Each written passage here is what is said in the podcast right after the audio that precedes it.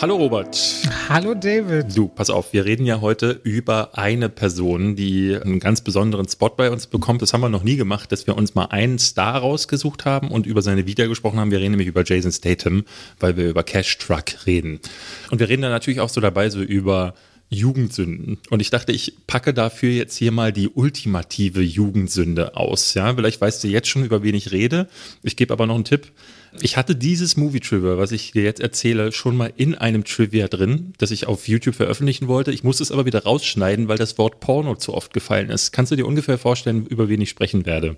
Also ich würde denken, es geht um Sylvester Stallone. Exakt, über Sylvester Stallone. Ich denke, viele kennen das, aber wahrscheinlich auch einige nicht.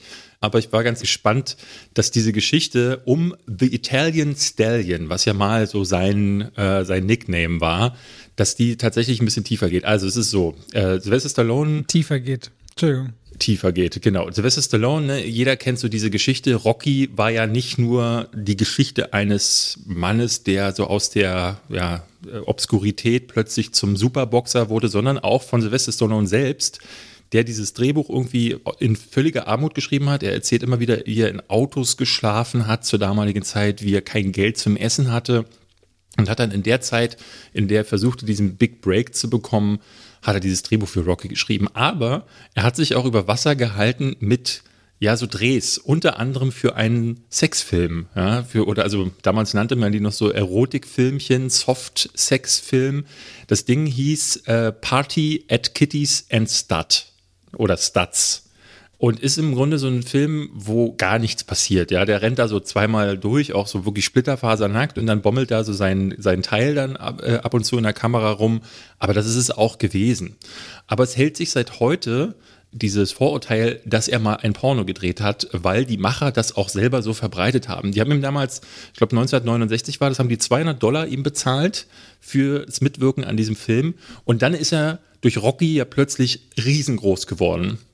Und dann haben die Macher, sind zurückgekommen zu ihm und meinten, pass mal auf, wir veröffentlichen diesen Film, weil der ist damals nicht ins Kino gekommen, ins Normale, sondern nur in irgendwelchen Schmuddelkinos verwertet worden. Und die sagten, entweder du zahlst uns $100.000 oder wir veröffentlichen diesen Film. Und da hat Sylvester Stallone gesagt, ihr könnt mich mal. Und dann haben die das komplette Ding umgeschnitten und den auch umbenannt, nämlich in The Italian Stallion, und haben damit geworben, dass da echte Sexszenen drin seien. Und Sylvester Stallone behauptet bis heute, dass das gelogen sei, dass diese Pornoszenen, die da drin seien, dass die gar nicht existieren würden. Und es gab immer wieder, die Macher haben immer wieder gesagt, das ist so, die ganze Promokampagne wurde auch irgendwie darauf aufgebaut. Und dann gab es sogar, es gab Leute, die behaupten das bis heute, dass sie eine ungeschnittene Fassung davon gesehen hätten, die können das aber nicht beweisen. Und 2007, also gar nicht so lange her, gab es tatsächlich irgendjemanden, der in irgendeinem Raum, irgendwo in Deutschland ausgerechnet, will der alte Originalaufnahmen gefunden haben von diesem Porno. Und dann hat man sich den angeguckt, und die Italian Stallion in dieser Version enthält tatsächlich echten Sex. Und stellte sich dabei heraus, das sind Sexszenen gewesen, die nachträglich in den Film hineingeschnitten wurden. Das war gar nicht Sylvester Stallone. Das heißt, ein echter Beweis fehlt bis heute, aber es gibt eine ganze Riege von Menschen, aber wahrscheinlich sind das die Marketingleute hinter The Italian Stallion oder Parties at Kitties in Stud, wie die ungeschnittene Version heißt, oder die unumgeschnittene, weil da in dieser Version ist Sylvester Stallone eigentlich nur Nebendarsteller. In The Italian Stallion haben sie alle Szenen so geschnitten, dass es so wirkt, als sei er der Hauptdarsteller. Mhm. Ja, das ist so die Geschichte von The Italian Stallion, die ultimative Jugendsünde. Aber Sylvester Stallone geht da bis heute eigentlich richtig cool mit um, muss man sagen. Also der hat auch schon in Interviews immer wieder darüber gesprochen, auch dass er sich da, er erzählt halt, dass er keine andere Wahl hatte, weil er wirklich gehungert hat. Ja, da dreht man halt mal ein Sexfilmchen. Robert, das wäre für dich doch auch, wenn das mit dem Podcast nicht mehr läuft, ich sehe dich in wieder zurück zu den Wurzeln. Ja, zurück zu den Wurzeln. Du wieder als Schauspieler.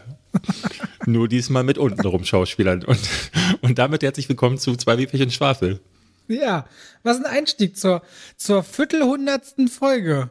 Wie ist das, die 25? Ja, ist korrekt. Ah, siehst du, habe ich gar nicht mitbekommen. Es geht alles so schnell für mich. Ich kann wieder laufen. So teilweise, ne? Mhm. Herzlichen Glückwunsch. Also immer noch mit Humpeln. Aber ich brauche wenigstens die Krücken nicht, weil stellt sich da heraus, der dritte Arzt, bei dem ich dann war, sagte, diese Krücken und dieser komische Stiefel, den ich getragen habe, ist ja völliger Unsinn. Tragen Sie den bitte nicht, weil die Muskulatur dadurch natürlich nicht mehr aktiviert wird. Ja. Also habe ich jetzt 3 Wochen diese Scheiße getragen, meine ganzen Hände sind voller Blasen, ich habe mir Thrombosespritzen in den Bauch gerammt für gar nichts. Da denke ich mir manchmal wirklich so, man müsste diese Ärzte, die einen so völlig nicht diagnostizieren oder auch so Mist mit einem veranstalten, die müsste man echt alle verklagen. Das geht mir richtig auf den Sender. Es tut mir auf jeden Fall leid, dass du da so eine Tortur durchlitten hast und hoffen wir, dass aber schnell dann besser wird, ne? Ja, ja. Weswegen wir aber auch das letzte Mal heute remote haben. Und dann nächstes Mal kriegt ihr wieder originale Tonstudio-Qualität zu hören, voraussichtlich. Ja, die Leute beschweren sich auch schon. Wirklich? Ja, na so ein bisschen. Zumindest sagen sie, dass letztes Mal hat es bei dir wohl häufiger gepoppt. Bei mir? Mhm, bei dir. Hatte irgendjemand geschrieben, dass da wohl häufiger mal was kam, wo die Leute sagten so, Es ist das letzte Mal vorerst, Leute, bis sich wieder einer wehtut. Ja. Gesprochen. So, kommen wir doch zu einer Sache, die wir endlich mal bereden sollten. Jetzt ist 25. Folge und zum ersten Mal stellt sich uns die Frage, David. Ja? Was hast du denn zuletzt gesehen? Das kommt jetzt wirklich so aus dem Blauen heraus. Ich habe natürlich Loki zu Ende geguckt. Mhm. Was habe ich noch? Cash Truck oder Wrath of Man geguckt. Mhm. Und ich glaube, das war's. Was hast du noch gesehen? Ich habe tatsächlich nicht viel gesehen. Ich habe Space Jam 2 nachgeholt. Ich habe Batman The Long Halloween gesehen. Ich würde sagen, da reden wir drüber, falls du den nochmal irgendwann die Tage schauen solltest. Teil 2 kommt da ja auch noch Ende August raus. Also können wir uns noch ein bisschen aufheben. Mhm. Und ja, The Nest wollte ich auch warten, falls du den noch schaust. Aber ich glaube, uns reicht Loki. Dann sagt er was zu Space Jam und Cash Truck. Und dann gucken wir auf die Karriere von Jason Statham mal drauf, weil der hat ja einen sehr, sehr, schon speziellen Weg hinter sich, ehe er dann Actionstar wurde. Sag mal was zu Space Jam 2. Letzte Woche habe ich ja abgeledert und ich habe gesehen in deiner Kritik, du auch relativ. Hast du das ganze Ding dir angeguckt? Ich habe mir nicht das ganze Ding angeguckt, ich habe nur gesehen, dass die Wertung ja wirklich vernichtend war. 3. Ja, also in letzter Zeit geht's bei dir ganz schön tief runter. Also haben auch ich habe in den Kommentaren gelesen, dass die Leute das auch tatsächlich mitbekommen haben, dass bei dir auf jeden Fall der Wertungsdurchschnitt ein bisschen tiefer geworden ist, gefühlt zumindest. Ja, ich weiß nicht, frag mich schon, was passiert, wenn Tom und Jerry rauskommt, der soll ja auch ultimativ schlimm sein. Ja, es hat ja beim letzten Mal auch, knüpft das so ein bisschen an, auch an diese Black Widow, wo ich dann meinte, dass ich ein bisschen was anderes erwarte und das natürlich älter werden auch bedeutet, noch manchmal über ein paar Sachen nachzudenken und manche Filme sind eben so dreist, schwach und überladen und vorhersehbar, dass das einen richtig wütend macht und Space Jam 2 war so ein Film, der macht mir. Und das muss ich ja dann irgendwie auch mal widerspiegeln in den Punkten. Ne? Man muss sich immer fragen, okay, was muss denn sonst noch passieren, damit das so eine niedrige Punktewertung rechtfertigt? Also erstmal, du hattest mich ja schon darauf vorbereitet, wie absurd schlecht dieser Film ist. Und ich war so ein bisschen skeptisch, als du meintest, dass dieser nächste Space Jam-Teil so eine Warner-Werbung sei. Mhm. Aber das ist ja ultra extrem. Also da hast du dich ja noch zurückgehalten. Ja. Es gibt ja nicht einen Shot gefühlt, also wenn es irgendwie ums Warnerverse oder diese Warner-Server, in die dann LeBron James statt Michael Jordan reingezogen wird, nicht irgendwie das Wort Warner verwendet wird oder diese ganzen Universen. Und in der Tat, du hast voll recht, für FSK 6 ist das teilweise viel zu brutal. Aber auch wenn sie da ihr Meeting bei Warner haben, irgendwo muss so dieses Logo rein. Und ich habe das Gefühl, das hat damit zu tun, dass scheinen die irgendwie neu designt zu haben. Seit 2 oder 3 Filmen hat Warner irgendwie dieses anders aussehende Logo, ist dir das mal aufgefallen? Mhm. So ein bisschen auf neuer gemacht und es ist ein ganz schön schlecht gespielter, liebloser, langweiliger Film. Ich glaube halt LeBron James gar nicht mal, dass er irgendwie ein liebender Vater wäre in dem Film, also dass die Vater und Sohn sind. Die haben gar keine Chemie, ne? Das aber ist ganz krass. Null und dass der irgendwie auch gerne selber Basketball spielt, merkst du nicht und auch dieses Gerede von Erfolg, also das wirkt alles total aufgedrungen, aufgesetzt und das musst du auch noch mal fast 2 Stunden lang ziehen. Also meine beiden Lieblingskritiken zu dem Film, weil du gerade was dazu sagtest, so dass die auch keine Chemie haben und Warner Brothers diese große Werbenummer ist. Meine beiden Lieblings-Letterbox-Kritiken lesen sich so. Der eine schreibt, Warner Bros. Depicting itself as a soulless collection of IP controlled by an evil algorithm is really one of all-time cinematic self-owns. Also sprich, dass Warner sich so als so ein riesiges Konglomerat aus Franchises einfach nur oder aus Marken darstellt und die von so einem bösen Algorithmus kontrolliert werden, ist ein richtig krasser Self-Own. Und der andere Kritiker schreibt, I like the part where LeBron James' semi-fictional son effectively tried to help kill hundreds of innocent people by trapping them in NBA Jam forever. Also weil, das verstehen diese Drehbuchautoren ja oftmals gar nicht, dass die denen so Handlungsabschnitte auf den Charakter schreiben, die sie einfach nur ultra evil wirken lassen, wo ich dann immer gar nicht verstehe, wie man sowas einfach da so drüber gehen kann, ohne da vielleicht nochmal was zu sagen. Also bei Fast and Furious ist es ja ähnlich gewesen.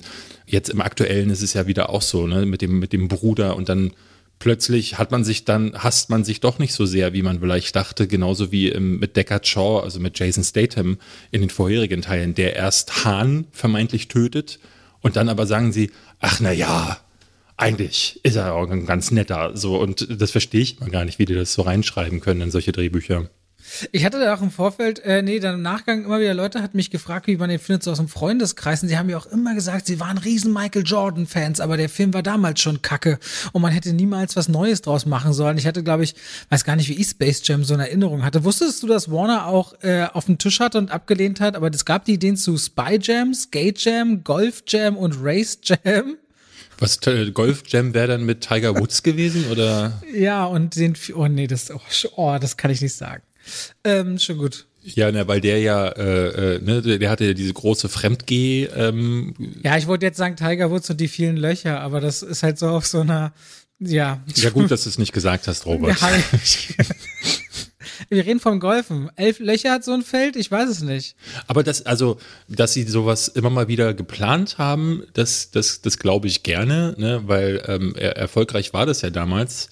Und man hat ja gerade da auch gesehen, dass Michael Jordan brauchte ja gar kein Talent und es hat irgendwie trotzdem funktioniert. Aber damals hattest du ja wenigstens noch einen Bill Murray, der da als schauspielerisches Gegengewicht gegenhalten hat. Das fehlt ja jetzt alles. Du hast jetzt zwar Don Cheadle, der gegenhalten soll, aber der, finde ich, ist ja fast noch schrecklicher als LeBron James. Nein, ich würde gar nicht sagen, weil er so anstrengend ist. Ja. Also er zeigt schon, dass er kann, ne? Also dass er Unterhaltung und Groß und Bühne kann, aber musste halt mit einer nervigen Boshaftigkeit so anspielen, dass das halt irgendwie einfach nicht funktioniert. Und dass das aber eigentlich ein toller Charakterdarsteller ist, ist ja ohne Zweifel. Also richtig schade, Don Cheadle so zu sehen.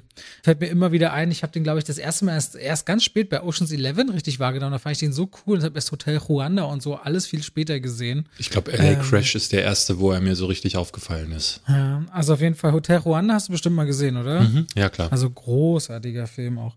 Auf jeden Fall, ja, ein richtiger Grützfilm. Ich wüsste nicht, warum man den gucken sollte. Leider auch die deutsche Synchro funktioniert aus meiner Sicht dann auch nicht. Ich habe ihn dann noch auf Deutsch gesehen.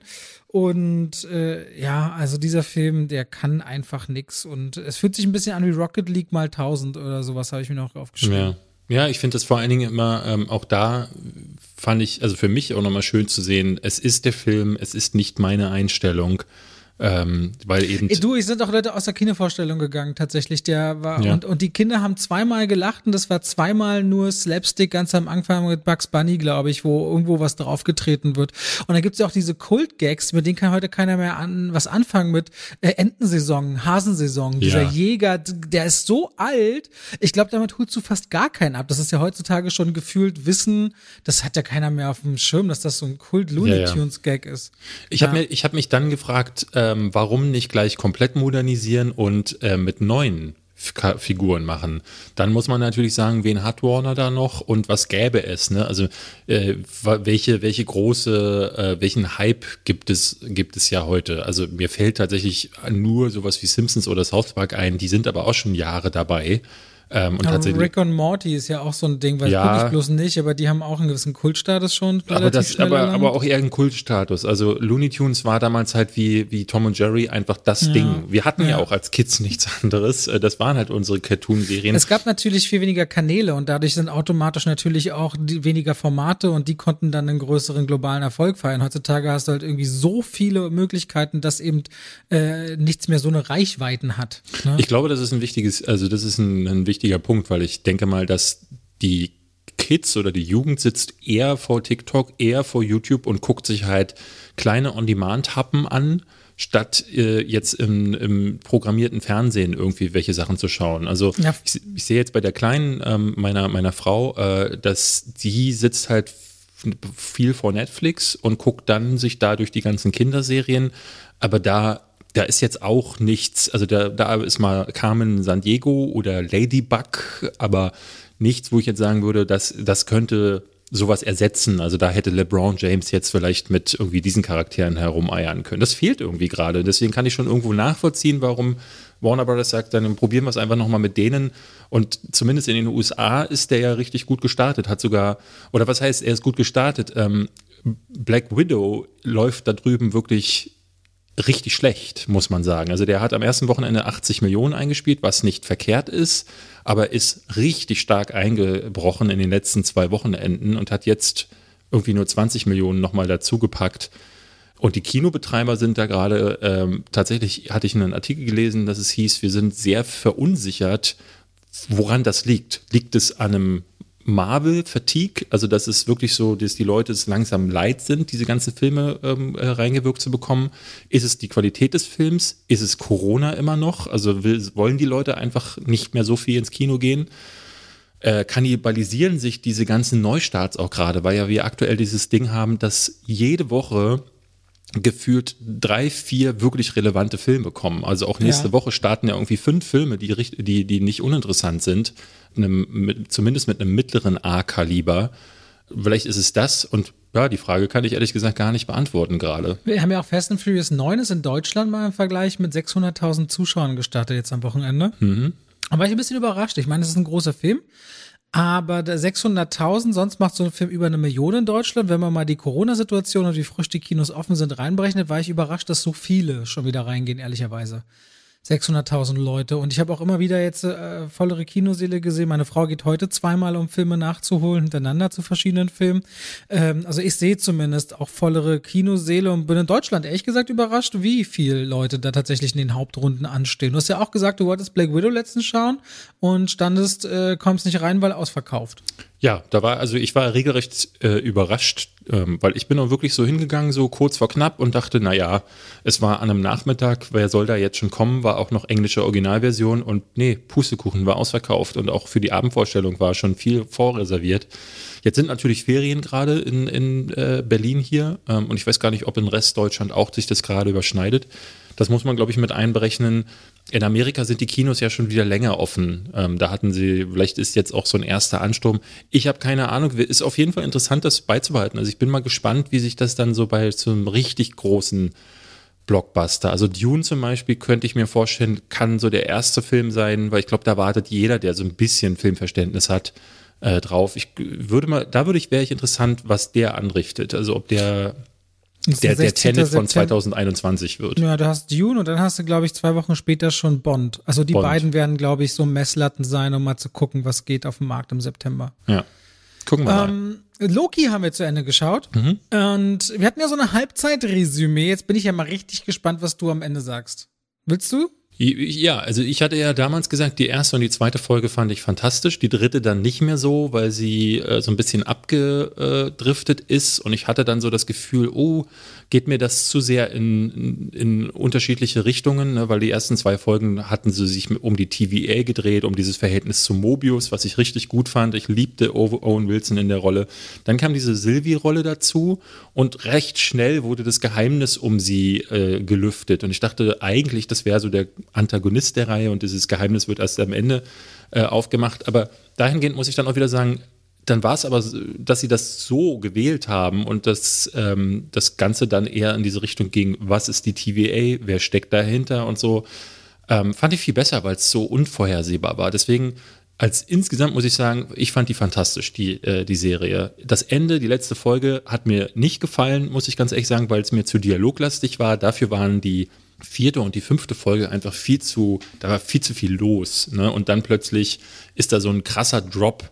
Ich verstehe das immer nicht, wenn man so eine Serie plant, dann überlegt man sich doch eigentlich auch so einen gewissen Spannungsbogen. Und klar, ne, der ist dann auf dem Höchstmaß, wenn man bei der 6. Folge ankommt, aber dass da dann einfach 45 Minuten durchgeredet wird, das hat mich so ein bisschen an Matrix erinnert, wo die dann am Ende im großen, das große Finale von Matrix 2 ist ja, dass sie dann halt einfach, dass er 20 Minuten beim Architekten drin steht, der sagt halt so Sachen wie vice versa, Lirum Larum Löffelstiel, also lauter so Begriffe, die keiner versteht, wo dann ja Jahre später noch Witze darüber gemacht wurden.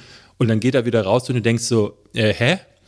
Und hier ist es jetzt so ein bisschen ähnlich. Ich finde, ne, also die Implikationen, die das aufmacht, das Ende, ich will es jetzt nicht spoilern, da habe ich natürlich wieder ganz viele Seiten, Videos mir angeguckt auch, wo es dann um Easter Eggs geht oder das Verständnis, ne, wo erklärt wird, wer ist diese Person, die dann da auftaucht und was bedeutet das für die Zukunft des Marvel-Universums. Es ist ja schon klar, dass er der große Bösewicht der nächsten Phase werden wird. Und das finde ich interessant. Also dieses Multiversum, das jetzt ja aufgemacht wird oder aufgemacht werden soll im nächsten Doctor Strange, oder ich glaube, die Rede ist schon vom nächsten Spider-Man-Film. No Way Home soll ja das Multiverse schon aufbrechen.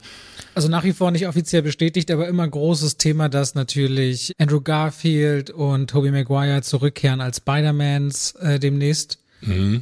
Du guckst so, wie als hättest du das war das. Ich erinnerte mich, ne, also Alfred Molina ist auf jeden Fall zurück. Ist bestätigt. Als Dr. Octopus. Nee, weißt du was, warum ich gerade so geguckt habe? Und Dings ist zurück als Electro, ist Jamie Foxx auch. Ja, aber weißt du, warum ich gerade so geguckt habe? Nein. Weil ich wollte gerade sagen, ja, Michael Keaton ist ja auch zurück. Und dann fiel mir aber ein, nee, Quatsch. Na, das ist Batman. Das ist Batman und der ist ja bei Flash machen sie ja genau dasselbe. Da wird dieses Flashpoint-Event nämlich aufgegriffen, wo auch irgendwie das Multiversum quasi aufgemacht wird. Es ist ganz witzig, dass DC das jetzt auch plant. Genau, das soll in Spider-Man passieren, in Dr. Und dann soll irgendwie dieses Quantumania, also Ant-Man and the Wasp Teil 3, da soll dann Kang the Conqueror der große Bösewicht sein, der sich dann irgendwie dann so weiter durchzieht.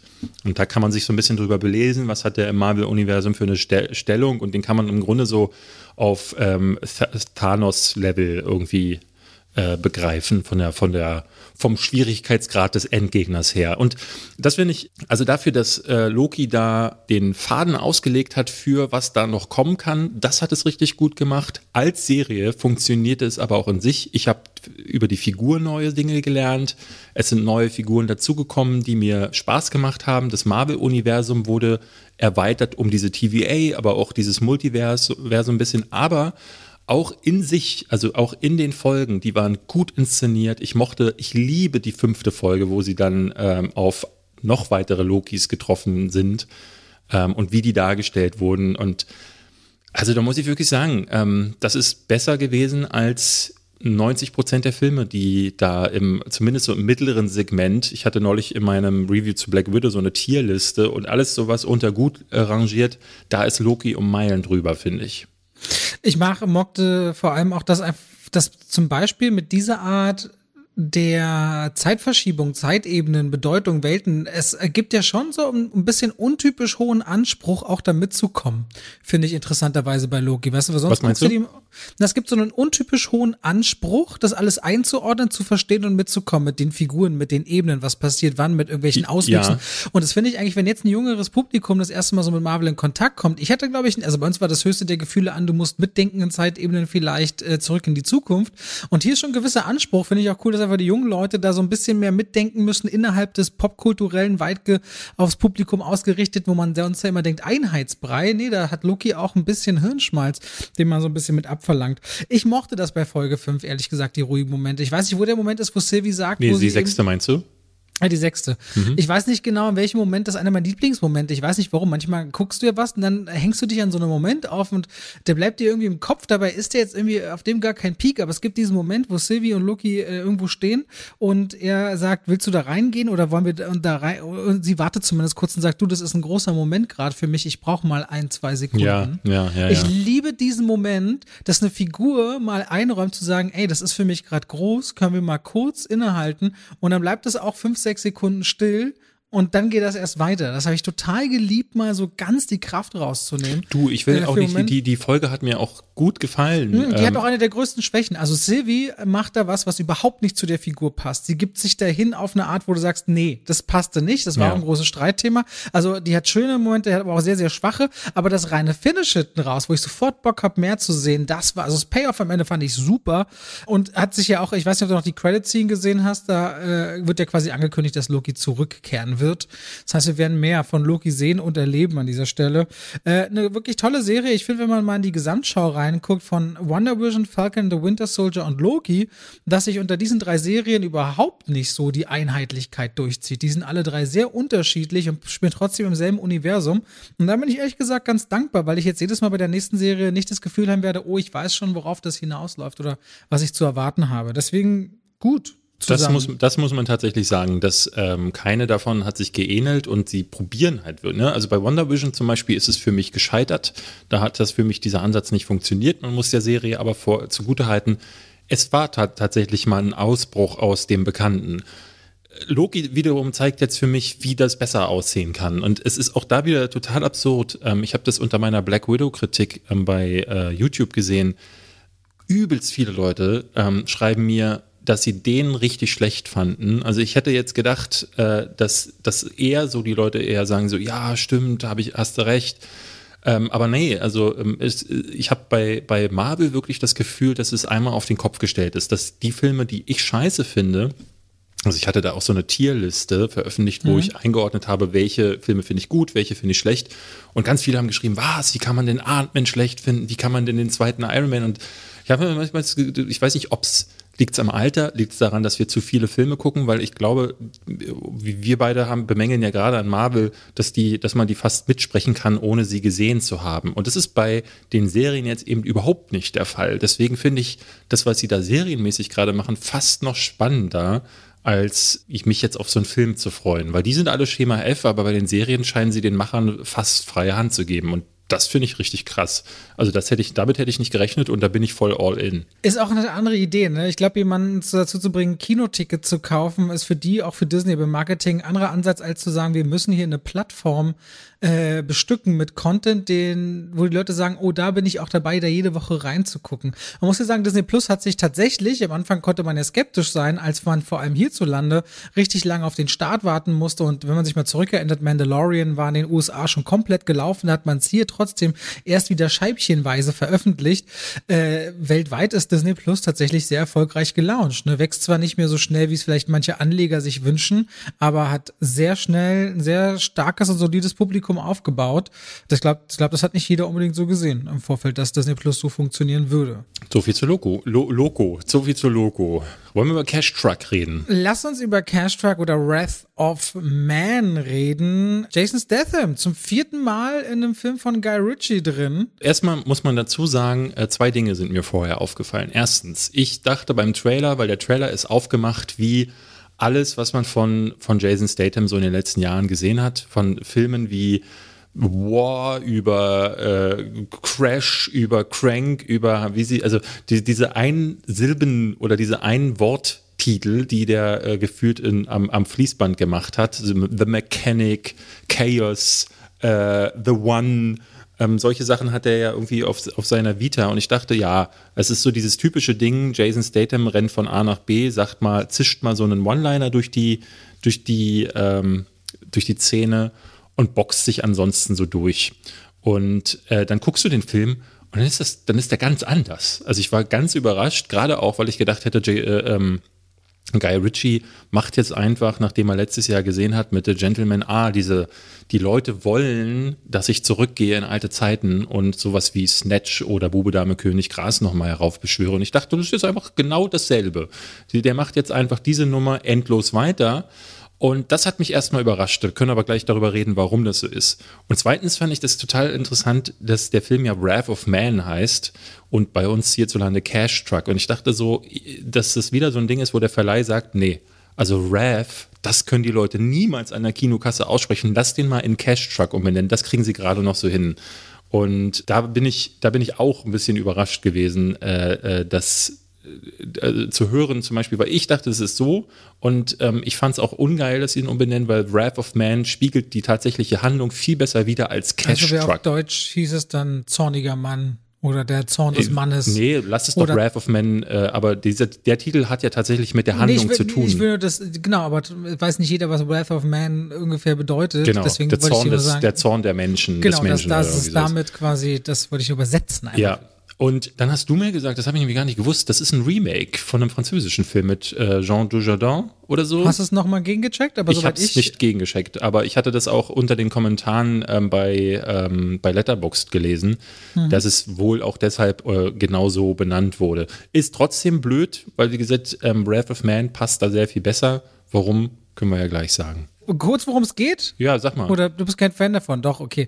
Geldtransporter, Leute, Cash Truck, so haben wir schon mal zumindest das Thema. Aber da endet aber auch schon die Verbindung zum Titel. Es gibt nämlich Cash Trucks in diesem Film. Und die fahren in den USA fleißig durch Los Angeles und das kann dann am Tag schon mal über $100 Millionen, die da rumkutschiert werden, am Start sein. Und so ein Truck, der ist halt voll Kohle, da sind 2-3 Leute drin, mehr Sicherung ist da nicht, außer dass die gepanzert sind. Die sind natürlich ein heiß begehrtes Ziel von Gangs und Banden, die schon gut organisiert sind. Und genau dort fängt ein Mann an zu arbeiten namens Age, gespielt von Jason Statham. Der ist am Anfang in der Ausbildung ganz gut, grenzwertig gut, aber sobald es dann mal zum ersten Einsatz kommt, wird klar, oh, der Mann ist gefährlich, der braucht nicht viele Schüsse, um viele Menschen platt zu machen. Und alle fragen sich, okay, was ist mit dem los? Keiner will mit dem Stress haben, aber der scheint eine ganz eigene Agenda zu fahren. Der scheint auch nicht nach Protokoll zu arbeiten, der hat ein klares Ziel. Warum, wird man nach und nach erfahren. Auf jeden Fall ist die Vergangenheit, die er vorgibt zu haben, dann doch nicht so unbedingt die der Wahrheit entspricht. Genau, und da wird wieder das, was Guy Ritchie ja gerne macht, dieses Twisten und Turnen, das kommt mir ein bisschen zu viel zum Einsatz, weil ich zum Beispiel, also ich habe in dem Film eine wirklich eiskalte Heat-Kopie gesehen. Ich weiß nicht, ob dir das aufgefallen ist, aber der Film wechselt dann irgendwann die Perspektive, nämlich relativ spät, irgendwo in der Mitte des Films und zeigt dann nochmal eine andere Seite zu der von Jason Statham. Und macht dann im Grunde dasselbe, was Heat auch gemacht hat, ne? Eine Gruppe von Gangstern zu zeigen und dann eine Gruppe von Gesetzeshütern zu zeigen. In diesem Fall sind die Grenzen da so ein bisschen verschwommen, beziehungsweise ist fast so ein bisschen auf den Kopf gestellt, aber im Grunde ist es dasselbe und dann gibt es halt auch die Rache-Story, dann gibt es so diese sich wirklich echt anfühlenden Shootouts und diese Vorbereitung und so, also alles wirklich sehr, sehr heatig in den Momenten. Nur, dass Guy Ritchie sich recht spät dazu entscheidet, halt so einen Twist einzubauen und das da dann erst zu zeigen. Aber insgesamt war ich völlig überrascht, wie bitter der Film tatsächlich ist und wie bitter die Rolle von Jason Statham ist, der hier mal nicht den strahlenden Helden spielt, sondern die Rolle auf moralischer Ebene hochgradig ambivalent bis fragwürdig ist. Und das fand ich interessant genug, sodass ich dran geblieben bin und dachte, das ist zumindest interessant aufgebaut und die Action gibt so einiges her. Und am Ende dachte ich so, ja, Heat-Kopie, aber ich war sehr unterhalten, muss ich sagen. Na, ich finde auch mal, dass Guy Ritchie, der ist nicht immer ein Garant dafür, dass er einen tollen Film abliefert unbedingt, aber ich habe ja zuletzt The Gentleman geliebt. Also ich habe ja bis auf dich auch nur Leute getroffen, die den geliebt haben tatsächlich. Und ich fand den auch nicht, fand den qualitativ ungefähr so wie jetzt Wrath of Man, aber ich muss sagen, mir war das zu viel Selbstkopie und viel zu viel. Ich mag an diesen Filmen ganz häufig nicht, dass sie einen auf cool machen wollen, aber sie sind halt wirklich furchtbar uncool, in meinen Augen zumindest. Mich trifft, also ich finde Gentleman bis zum Anschlag cool. Der Film hat so viel Style, so viel coole Momente, so einen geilen Cast.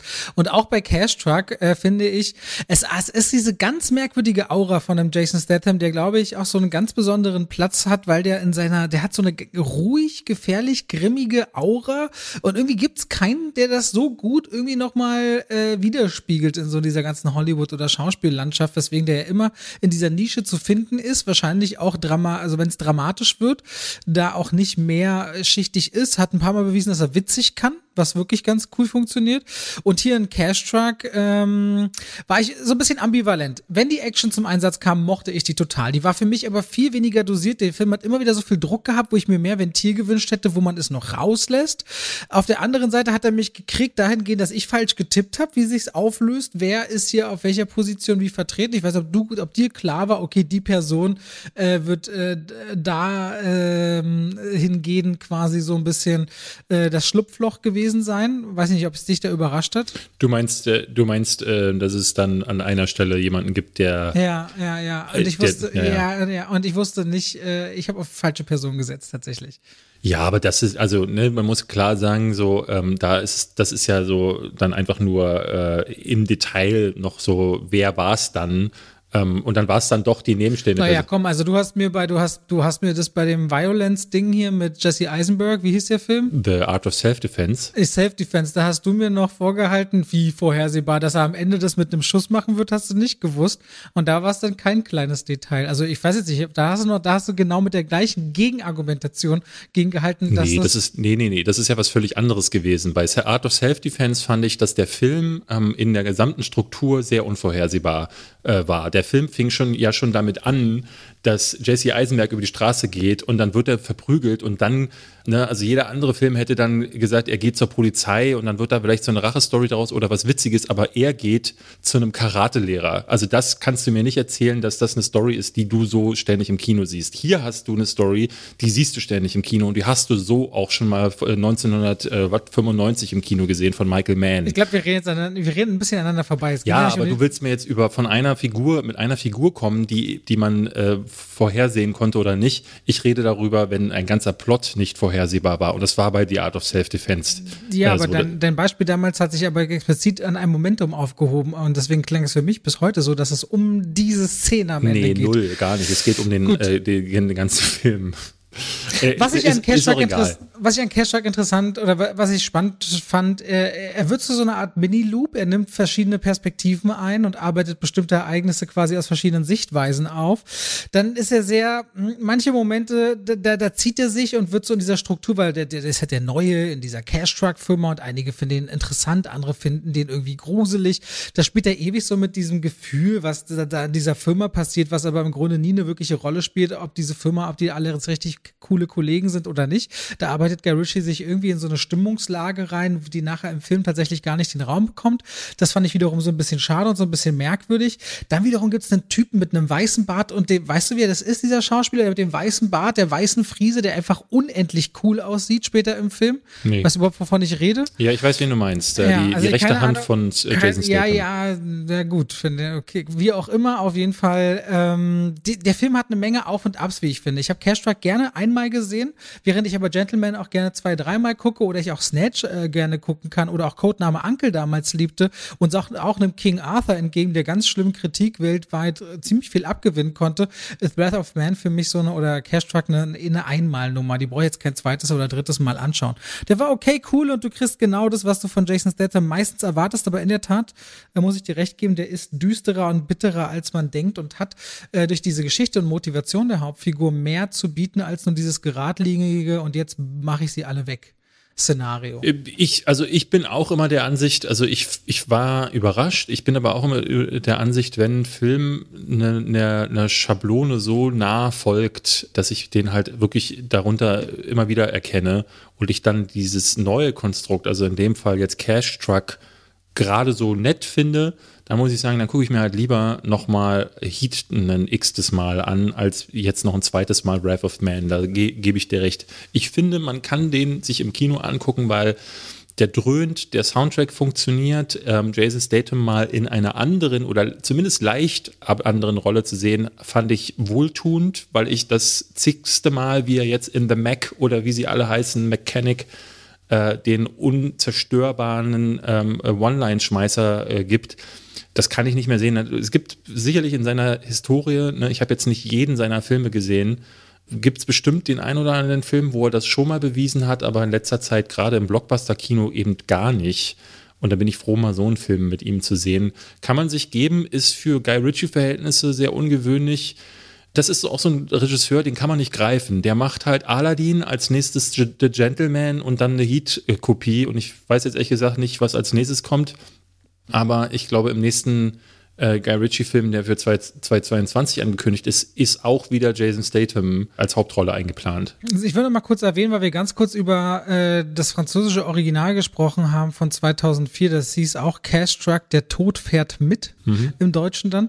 Dass Jean Dujardin ein ganz toller Schauspieler ist, der ist hierzulande leider kaum bekannt. Der hat mal einen Oscar gekriegt für The Artist, ist dann aber in Hollywood nie wieder gesehen worden. Also einmal hat er noch, glaube ich, einen Shot bekommen, was nicht geklappt hat, weil in The Artist spielt er halt ohne etwas zu sagen. Und der hat mit 39,90 auch einen meiner All-Time-Favorite-Filme gemacht. Also wenn ihr mal 39,90 mal einen Geheimtipp aus meiner Sicht haben wollt, guckt euch den mal an. Kennst du den? 39,90? Der heißt 99 Francs im Original. Da spielt er so einen richtig abgefuckten Werbefuzzi, der über zwischen Drogenpartys und allem drum und dran auf diese ganze Marketing-Social-Media-Leute verarschen Ding total abdriftet in seiner eigenen Welt. 39,90 fand ich immer richtig coole Nummer. Jean Dujardin leider viel zu wenig international, finde ich, für das, was der kann, vertreten. Wollte ich nochmal am Rande erwähnen. Ehe wir dann jetzt zurückspringen zu Jason Statham und der Mann der vielen Karrieren und jetzt Hollywood-Star ist.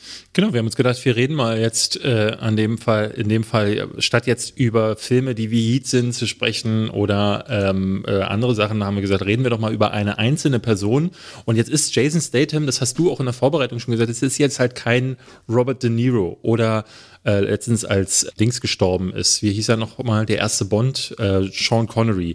Ne, über so einen kannst du halt ewig reden. Jason Statham ist da eher kleiner, aber ich finde, bei dem ist auch spannend. A, hat er schon viele Filme gemacht. B, hat er auch vor Filmemachern viel gemacht. Du hast bei Instagram gerade eine Sache gepostet. Der war ja mal Springer, Turmspringer oder Taucher, ich weiß gar nicht, wie man es dann nennt. Ich glaube, Turmspringer. Wasserspringer. Wasserspringer nennt man das. Weil die heißen Kunstspringer, glaube ich, auf 1 und 3 Meter und Turmspringer auf 5 und 10 Meter. Und er war, glaube ich, auf 1, 3 und 10 Meter oder irgendwie so. Deswegen ist es dann Wasserspringer. Ja, es gibt so alte Videos von ihm und da hat er noch Haare. Und das ist ein ganz komisches Bild, weil ich finde, so mit Haaren man hat sich so an diesen Anblick gewöhnt bei ihm, dass er halt eine Glatze hat.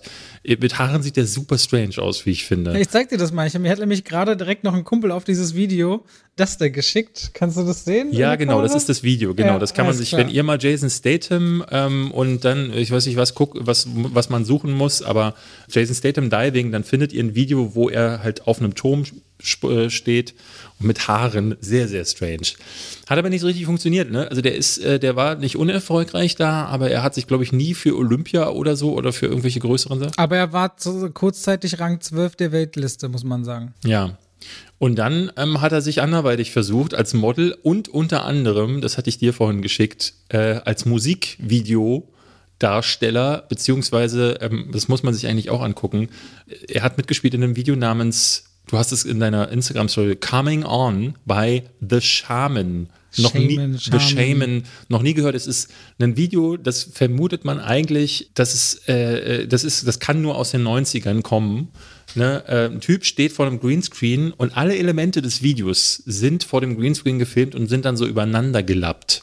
Und eines dieser Elemente ist Jason Statham, der eingeölt im Hintergrund tanzt. Das ist einfach ein furchtbares Bild. Im Leopardenhöschen. Ja, ganz schön. Also das war. Aber ganz ehrlich, je öfter man das Video guckt, umso cooler wird der Song. Also man bekommt Lust mitzuwackeln.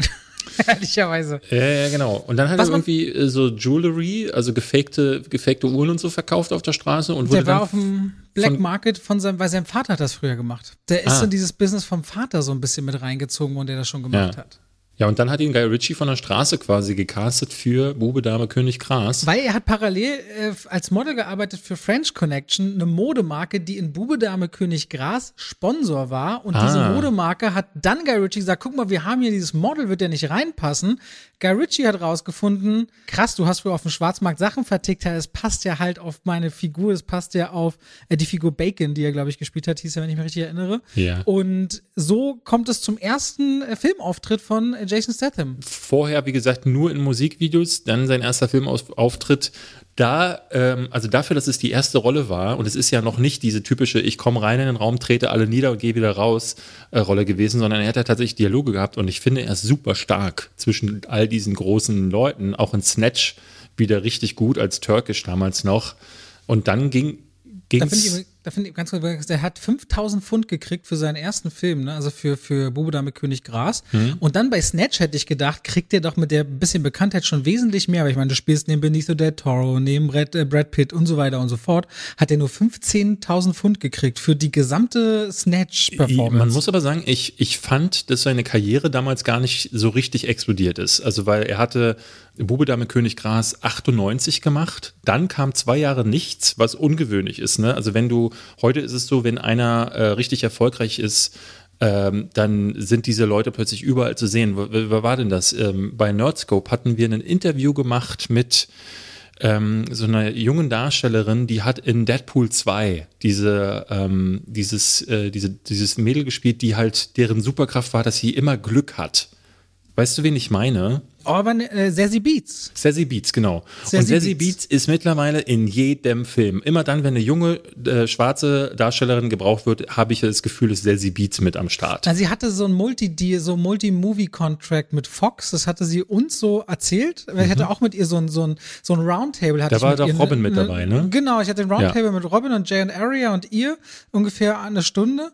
Und dann meint, und ihre Großeltern wohnen ja auch in Lichtenberg. Das ist ja auch Berlinerin, ne? Ja. Also, und dann ist dann irgendwie die USA. Und da ist sie erst bekannt geworden durch Atlanta, die Serie, und dann kam halt diese Deadpool-Geschichte, und dann war sie in Joker ja auch ziemlich stark in ihrer Performance, und jetzt kommt sie halt dann immer mehr und immer mehr. Ja, also ich habe sie auch noch irgendwo gesehen. Ich sehe sie jetzt, habe sie neulich erst in einem Trailer wieder gesehen. Ich weiß nicht, in welchem das dann nochmal war.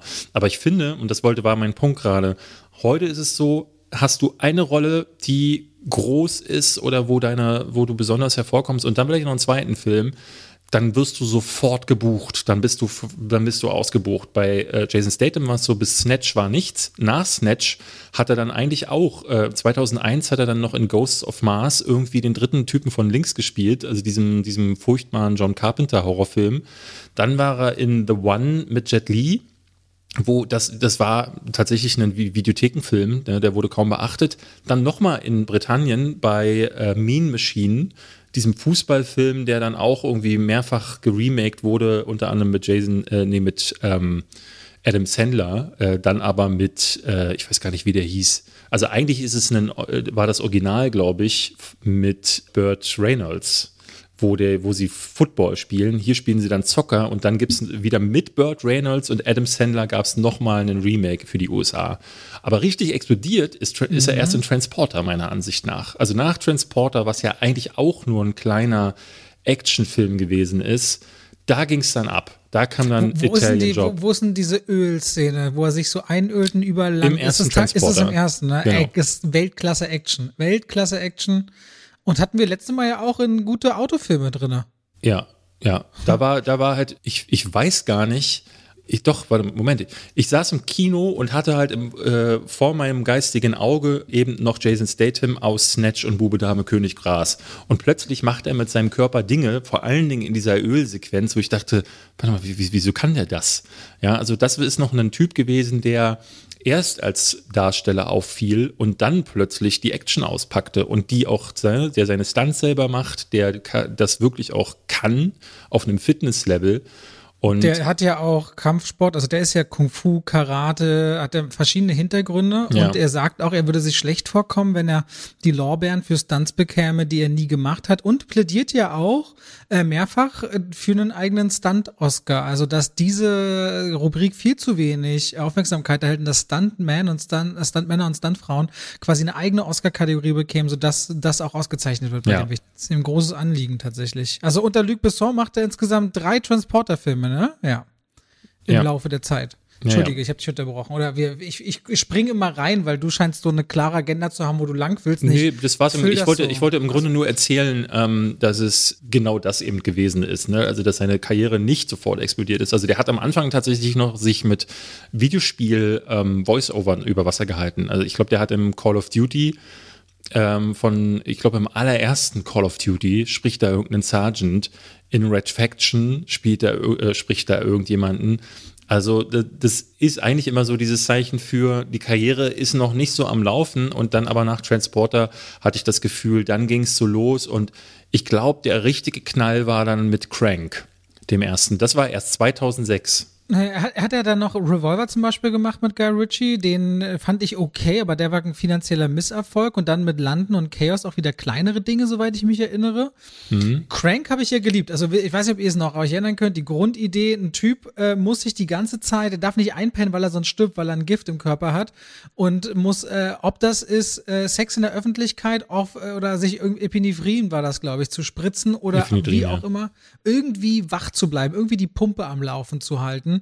Das war Crank. Und ein super skurriles Szenario, was man aber, glaube ich, im Kino richtig gut abfeiern konnte. Den ersten Teil mochte ich noch sehr. Und der zweite Teil, diese beiden Regisseure, ich glaube Neville Dean und Brian Taylor oder irgendwie so hießen die, die sind ja dann auch so irgendwie, haben diesen Hype dann plötzlich bekommen. Und das führte bei denen ja zu Ghost Rider 2 oder so war, glaube ich, das letzte, wo man sie, Brian Taylor und Mark Neville Dean hießen sie, genau. Und die haben dann nur noch Schrott gemacht. Gerade der zweite Crank war auch ein richtiger Furz war das, kann man so sagen. Den fand ich ganz, ganz schlimm. Und wo wir bei ganz, ganz schlimm sind, wir hatten ein Jahr nach Crank, hat er, glaube ich, einen seiner allerschlechtesten Filme gemacht, weil damals hatte ich das auch so das Gefühl, Jason Statham nimmt einfach alles an, was sie ihm anbieten. Richtig schlimm war Dungeon Siege. Oder beziehungsweise In the Name of the King hieß er.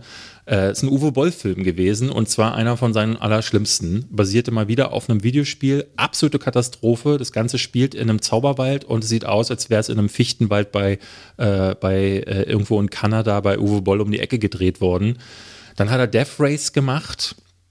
Der war okay, aber im Grunde auch noch ein Remake von einem alten Sylvester Stallone-Film. Da haben wir so ein bisschen die Connection. Und war auch im Grunde, Leute fahren mit dem Auto im Kreis und versuchen sich tot zu fahren dabei. Ich habe jetzt vieles nicht gesehen, so wie War oder eben Chaos und London, hattest du gerade genannt. Ja, 13 habe ich nie gesehen, ja. Das ist auch so ein kleineres Ding. Aber dann kommt er in die Riege der alten Action-Stars mit rein, als krasser Close-Combat-Messerfighter.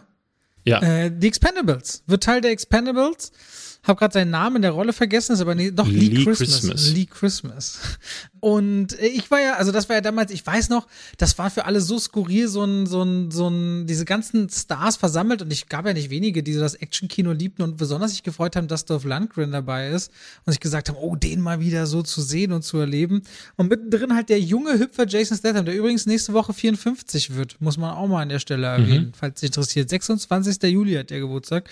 Eine ganz coole Nummer, aber ich sag ja immer bei Expendables, ich fand Teil 3 richtig blöd, Teil 1 ganz okay, Teil 2 habe ich geliebt und du ja überhaupt nicht, ne? Expendables, da fand ich den ersten nicht so dolle, den zweiten richtig nicht gut und den dritten, den fand ich super.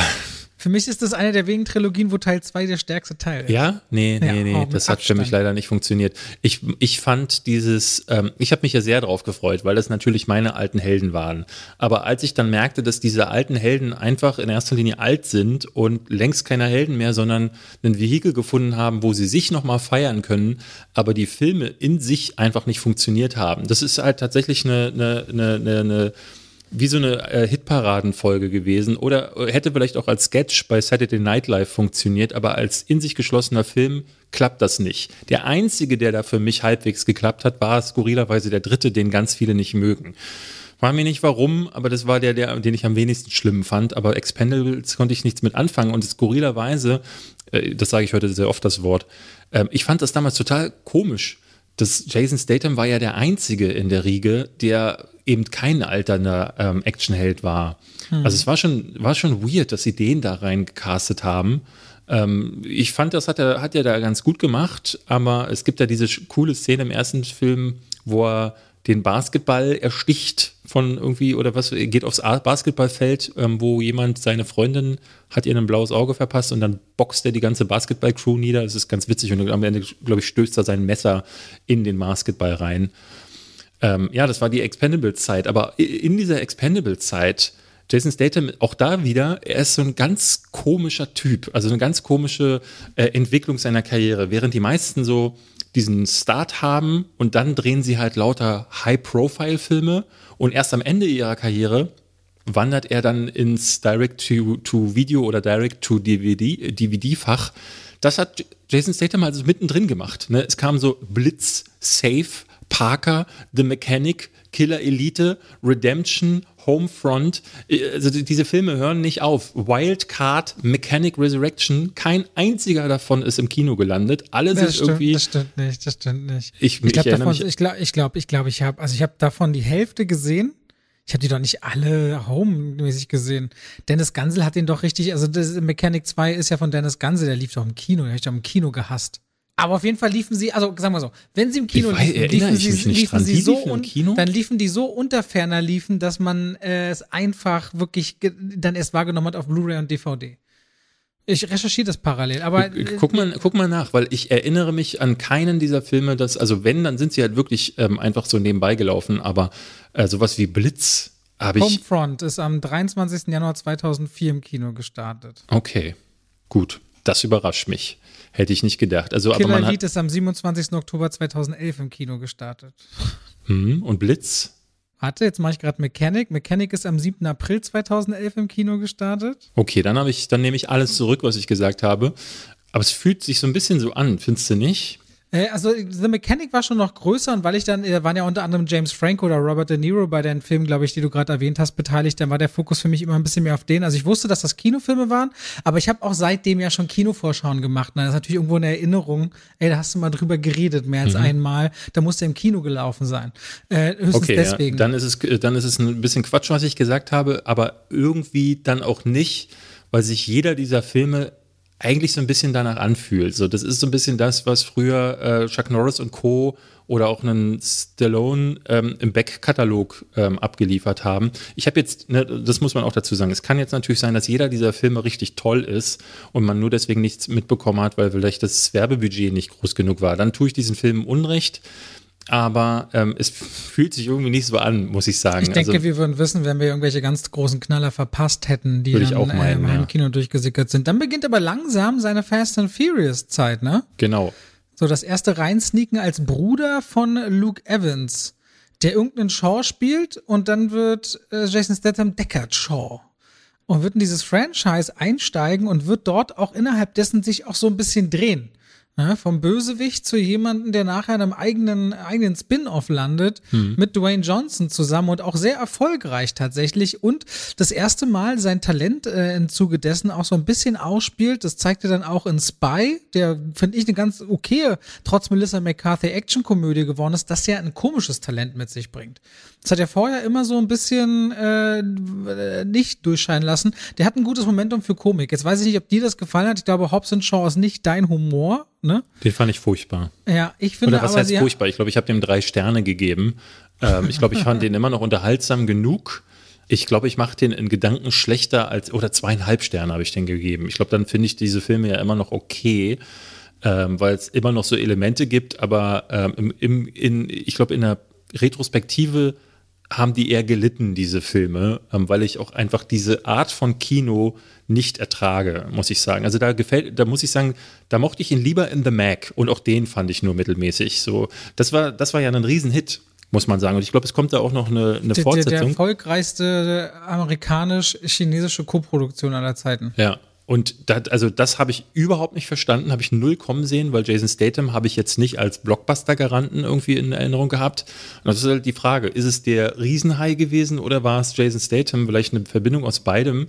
Man sieht also, dass Jason Statham durchaus auch Kassenmagnet sein kann. Der wird als highly bankable immer bezeichnet tatsächlich, ne?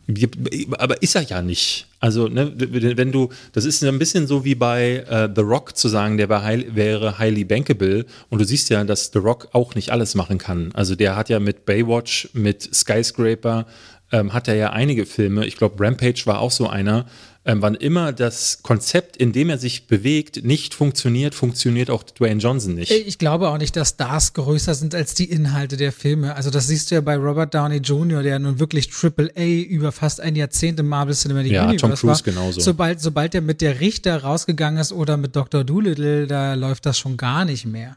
Also Stars sind nicht größer als die Filme und die Inhalte. Aber so wird von Dwayne Johnson, und Dwayne Johnson liebt es ja auch selbst über sich so zu reden. Ich glaube, sie machen die Stars gerne so groß, und da sieht man immer wieder, auch bei einem Tom Cruise, ne? Die Mumie hat man ja gesehen. Wenn das nicht funktioniert, wo sie drin zu sehen sind, und wenn die Kritiken wirklich vernichtend sind, dann kannst du es vergessen, dann läuft es an der Kasse eben nicht so.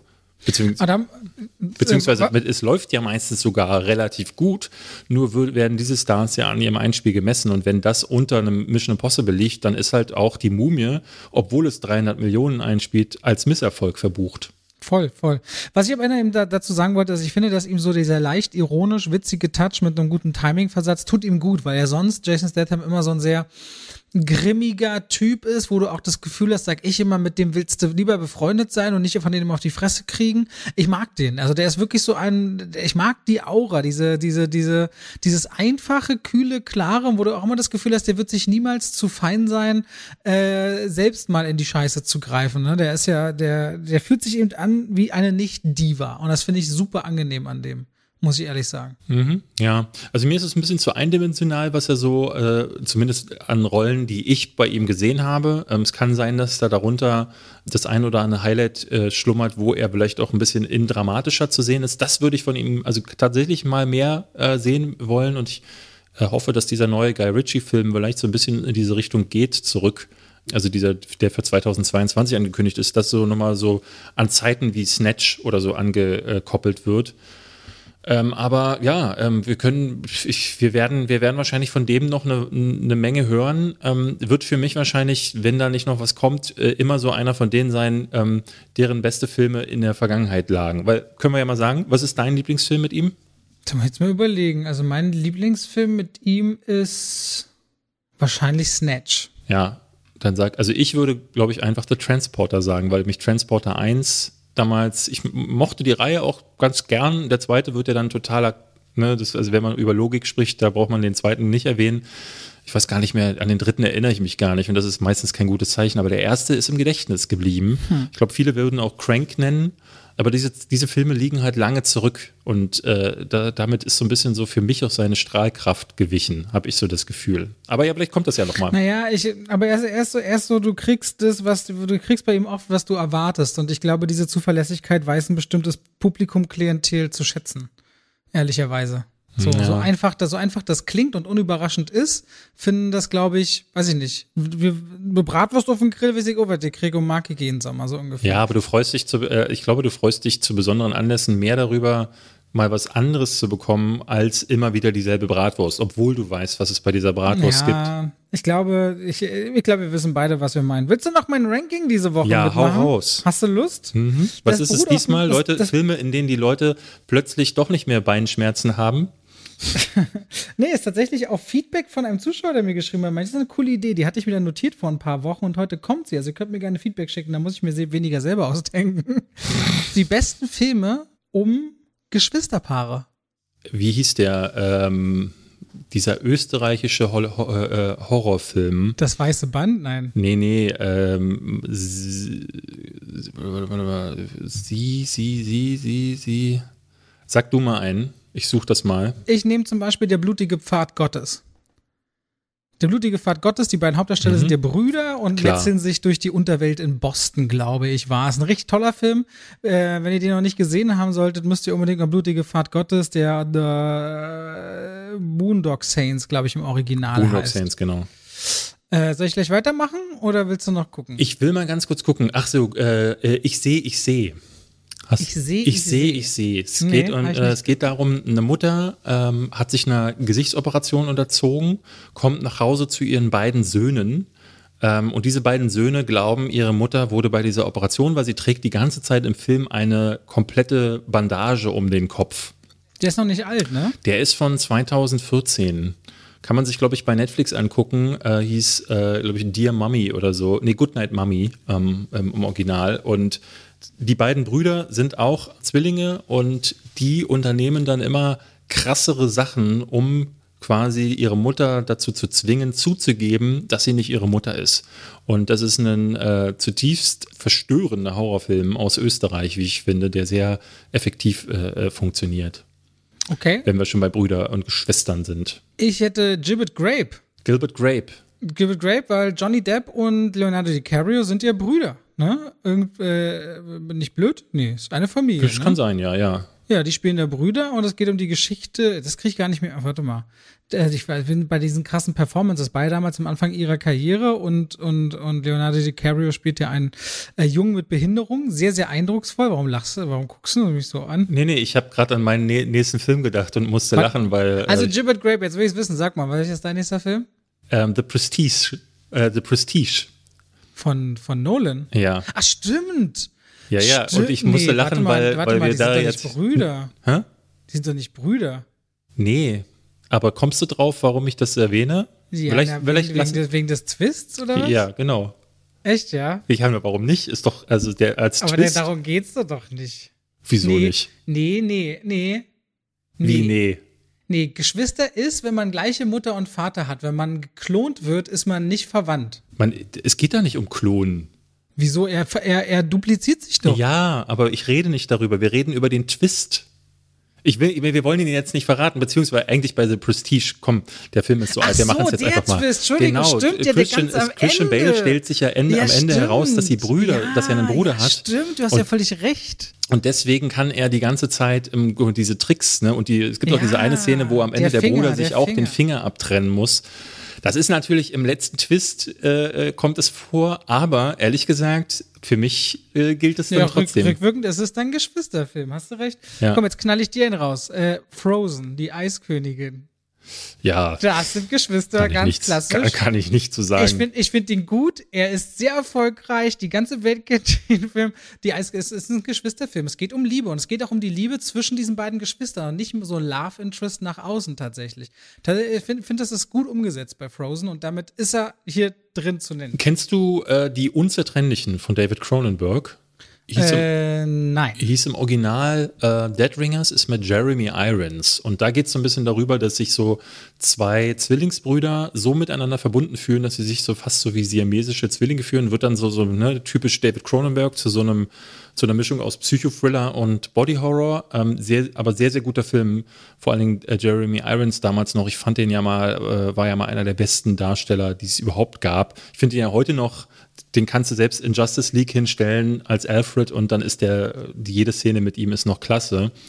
Und da fällt mir noch ein anderer Film ein, der tatsächlich mit siamesischen Zwillingen zu tun hat und auch unzertrennlich heißt, oder dann die Hälfte davon, von den Farrelly-Brüdern. Kennst du den? Nein. Dieses Stuck on You hieß der und ist mit Matt Damon und wo die beiden so Brüder in so einem Anzug spielen, die sind so an der Taille, sind die verwachsen. Matt Damon und wie hieß er gleich nochmal? Warte, ich gucke mal ganz kurz nach. Greg Kinnear. Die beiden sind miteinander verwachsen und ich glaube, einer verliebt sich dann, also die machen alles miteinander und dann verliebt sich, glaube ich, einer in Eva Mendes. Und dann gibt es lustige Szenen, wo Matt Damon hinter so einem Vorhang liegt und der andere hat dann irgendwie Sex mit Eva Mendes daneben und die beiden sind gar nicht in der Lage so richtig, es ist ein typischer Farrelly-Bruder-Film. Die haben ja damals halt nur so Sachen gemacht, wo dann irgendwie Sperma im Haar plötzlich ist oder wo Gwyneth Paltrow zu dick ist. Aber der ist witzig, ich mochte den. Das klingt skurril. Ich nehme noch den Klassiker Rain Man. Tom Cruise und Dustin Hoffman, sind ihr Brüder? Sind die Brüder? Ja, ja, stimmt, ja, die sind Brüder. Ja, passt, ja, sind sie Brüder. Und das ist natürlich ein großer Klassiker, da muss man es gar nicht. Der eine hat Autismus, der andere passt auf ihn so auf und Rayman ist, glaube ich, muss jetzt nicht weiter, sollte man mal gesehen haben. Ja. Einfach ein Standard. Mir fallen jetzt tatsächlich nicht mehr Sachen ein, aber ihr könnt uns ja gerne auch ich hätte noch kurz Little Women, der würdest du sofort beschreiben, weil du den geliebt hast. Geht ja um 4 oder 5 Schwestern? 4 Schwestern, glaube ich. 4 Schwestern. Und ich hätte noch Legend, weil Tom Hardy spielt die Cray-Brüder in einer Person und den mochte ich ehrlich gesagt, weil ich Mafia-Filme so mag. Legend. Uns würden, glaube ich, bestimmt noch mehr einfallen. Ich übersehe bei sowas auch sehr gerne das asiatische Kino und da sind so Bruder- oder Schwestergeschichten ja immer ein ganz großes Thema. Aber das ist auch so aus dem Stand, kriege ich das jetzt nicht hin. Gerne, aber ihr könnt uns schreiben, dann lese ich das nächste Woche einfach als Feedback vor, eure Bruder oder eure Geschwisterfilme, die so zu den besten für euch zählen, gerne per Instagram oder ich mache nochmal einen Post, dann könnt ihr das gerne posten. Ja, da gibt es noch als kleine Mini-Anmerkung bloß noch, wenn ihr eine Serie dahingehend sucht, ich habe letztes Jahr ganz doll geliebt und ganz starke und sehr traurige Serie, I Know This Much Is True, Mark Ruffalos beste Performance, wo er sich selbst als Zwillingsbrüder spielt, will ich nochmal erwähnt haben. Ich will nur ganz kurz am Ende nochmal erwähnen, der Film, den ich vorhin nannte, der Mean Machine vorher war. Der hieß im Original The Longest Yard mit Burt Reynolds, wurde dann als Mean Machine in Großbritannien geremaked und dann ist er nochmal als The Longest Yard mit Adam Sandler zurückgekommen. Der hieß hier in Deutschland Spiel ohne Regeln. Und den mochte ich sehr. Den habe ich auf DVD. Da ist er quasi Gefangener in so einem Knast mit Chris Rock und auch Burt Reynolds und so. Und dann spielen sie gegen die Wärter ein Footballspiel. Und das ist quasi die dritte Version dann davon. Sorry, habe ich vorhin so ein bisschen verstammelt. Überhaupt nicht wild. Und damit sind wir dann aber auch für diese Woche schon wieder am Ende. Ja, 25 Folgen, Robert. Glückwunsch an alle, die jetzt eingeschlafen sind und bei unseren Stimmen friedlich schlafen, die ihr Joggingprogramm geschafft haben oder die Wäsche oder das Kochen. Ich kriege ja, also viele scheinen während dieser Tätigkeiten. Ich habe von jemandem ein Foto, der beim Training so verschwitzt auf der Hantelbank saß und dann postet auf Instagram, glaube ich, schrieb so, ey ja, Sport und 2 wie Pech und Schwafel. Ich weiß, ungewöhnliche Mischung, aber das ist das Beste für mich. Und ich denke so, wer macht sowas? Also, weil normalerweise haust du doch so Musik so, I am the power. Und er sagt so, hallo, hier ist Robert Hofmann und David Hein. Wir reden jetzt 50 Minuten lang über einen Film, den wir scheiße fanden. So, boah, da kann ich so richtig die Muckis pumpen. Das ist doch geil. Jeder hat andere Motivation, David. Jede muss man den Menschen lassen. Ist in Ordnung. Ich finde es ja witzig. Ist ja nicht so, dass ich das verurteilen würde. Gut, also, macht's gut. Vielen Dank fürs Reinschalten. Wir sehen uns, hören uns nächste Woche wieder. Jo, tschüss. Tschüssi.